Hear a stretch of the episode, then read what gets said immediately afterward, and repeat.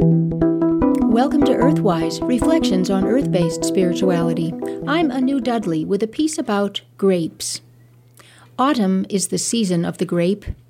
In ancient Rome, murals depicting the four seasons showed four women, and autumn was a woman holding a basket overflowing with bunches of grapes, which symbolized an abundant harvest. I intended to talk about grapes today because my grapes are ripe and I'm just waiting for a few hard frosts to sweeten them up before I harvest them to make wine. But here is the problem that many encounter when starting out to write about grapes. They very soon turn to the subject of wine, because wine is and always has been the most significant byproduct of grapes. The discovery that grape juice could be fermented into wine was made so long ago that it has been lost in prehistory. Historical records show that humans have been making wine for at least 9,000 years. At least 6,000 years ago, vineyards grew in Mesopotamia. Egyptian hieroglyphics from 5,000 years ago show vineyards and winemaking. And even the biblical Noah was said to have planted a vineyard.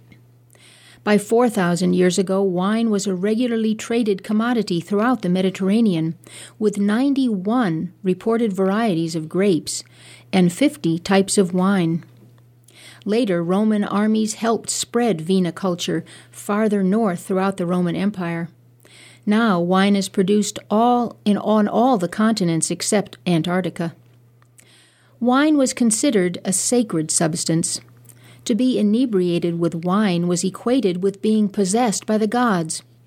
We most often associate wine with Dionysus, the Greek god of wine, and his Roman counterpart Bacchus. But archaeological evidence from Mesopotamia, several thousand years before Dionysus, shows the existence of a wine goddess, the Lady of the Vine.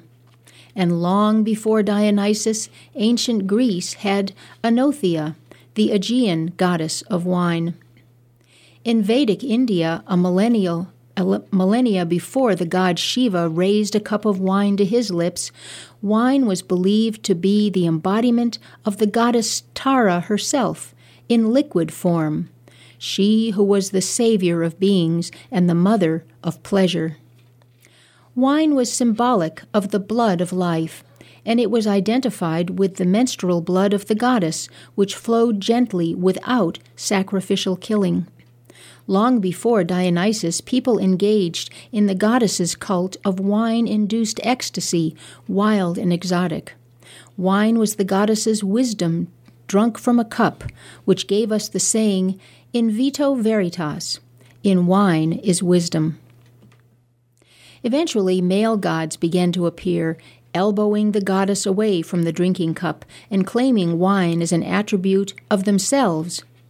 But since males do not have the trick of bleeding monthly without injury and must die to bleed, wine, the blood of life, became associated with sacrifice.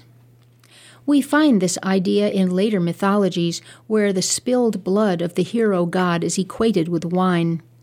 In Christian practice, for example, the sacrificed blood of the Christ is transmuted into wine and consumed ritually in communion.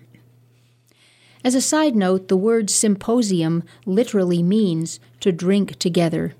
In classical Greece, a symposium was a communal drinking festival. These festivals were sometimes focused on intellectual topics rather than being of a spiritual nature, and these are where the philosophy of the ancients was said to have been born. Imagine the philosophical underpinnings, underpinnings of the whole Western world arising from the drunken musings of the ancient Greeks. I'd like to end with some lines from a poem by 19th century poet Thomas Moore, which seems especially apt at this autumnal time of year. So life's year begins and closes.